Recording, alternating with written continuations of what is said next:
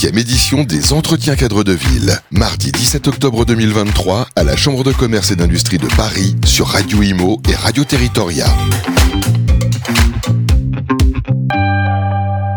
Bonjour, bienvenue à tous. Euh, Radio Imo, Radio Territoria, toujours en direct euh, des entretiens cadres de ville.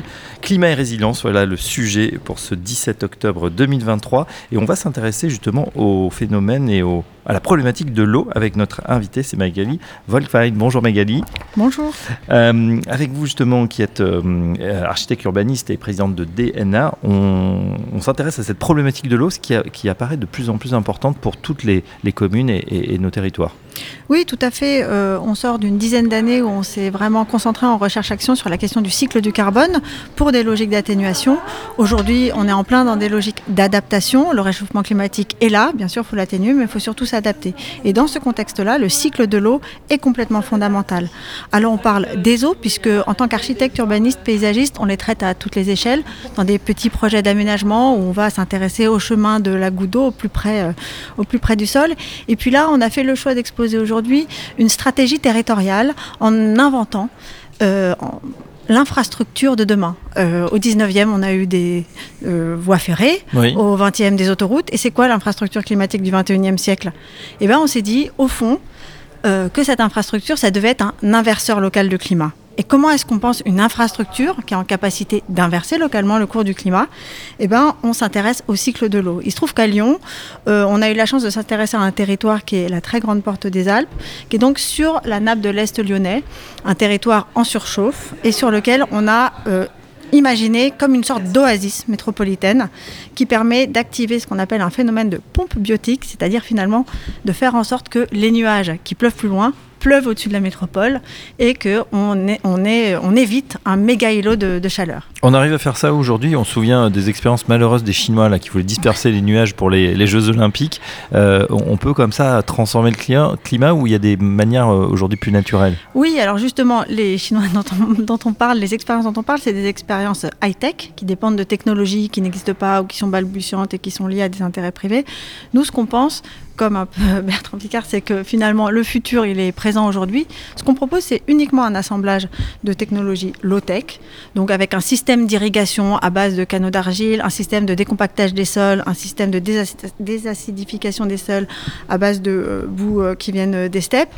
L'idée, donc des choses assez naturelles. Des choses extrêmement naturelles. Et l'idée, c'est de se rendre compte que la ville, sur ce territoire, c'est une ressource. J'ai coutume de dire, quand on plante de la ville, on fait jaillir de l'eau.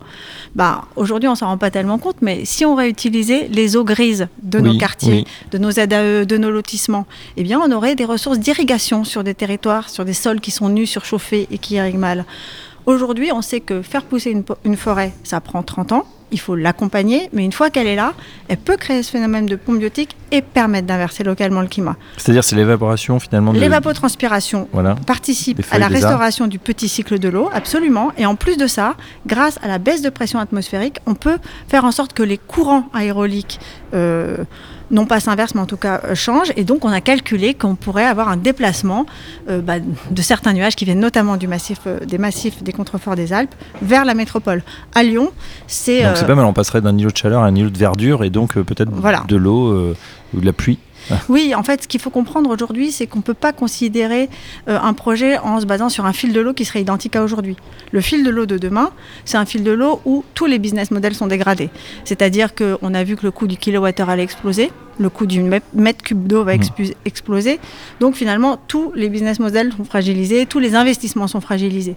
À Lyon, on est sur une des métropoles de France, si ce n'est euh, après Paris, la métropole la plus explosée au changement climatique. On va avoir 40 jours de canicule par an, hein, quand on sait qu'au bout de 3 jours de canicule par an, quand on n'a pas de clim, eh bien, qu'on a plus de 65 ans, on va à l'hôpital. On est sur des véritables enjeux de est-ce que cette métropole, elle peut continuer à vivre là où elle est? Alors une question euh, peut-être naïve, mais c'est vrai que c'est difficile à imaginer cette sécheresse alors que vous avez deux magnifiques fleuves euh, et, que la ville est vraiment euh, voilà, entre le, la Saône et, le Rhône, de se dire bah, tiens voilà, il va plus y avoir assez d'eau. Oui, alors bon, c'est sûr qu'aujourd'hui, on a quand même beaucoup de documentation. Il y a une magnifique série qui a été faite par Le Monde cet été qui s'appelle la série Adaptation, et notamment un des chapitres porte sur le Rhône, la vallée du Rhône. Il est malheureusement prévu que les débits du Rhône et de la Saône diminuent de 50% dans le siècle qui va venir. Évidemment, c'est voilà, leur alimentation est liée notamment à la fonte des glaciers qui va se tarir, etc. Donc on a, on a ces informations-là.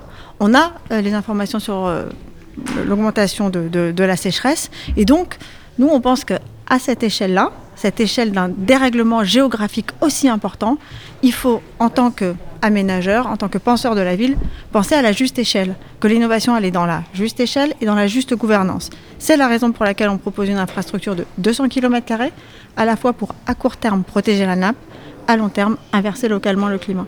Voilà, c'est tout l'enjeu inversé, enfin protégé, plutôt euh, inversé à long terme. En tout cas, voilà pour votre vision prospective autour de l'étude Grande Porte des Alpes 2050. On peut la retrouver où cette étude? Elle est, publique? Elle est publique Alors, elle va faire l'objet d'un numéro spécial du magazine Urbanisme.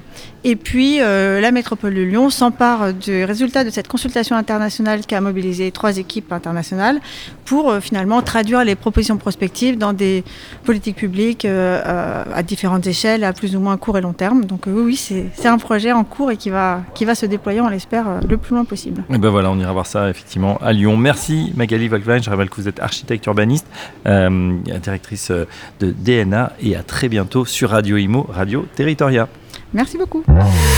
Huitième édition des Entretiens cadres de ville, mardi 17 octobre 2023 à la Chambre de commerce et d'industrie de Paris sur Radio Imo et Radio Territoria.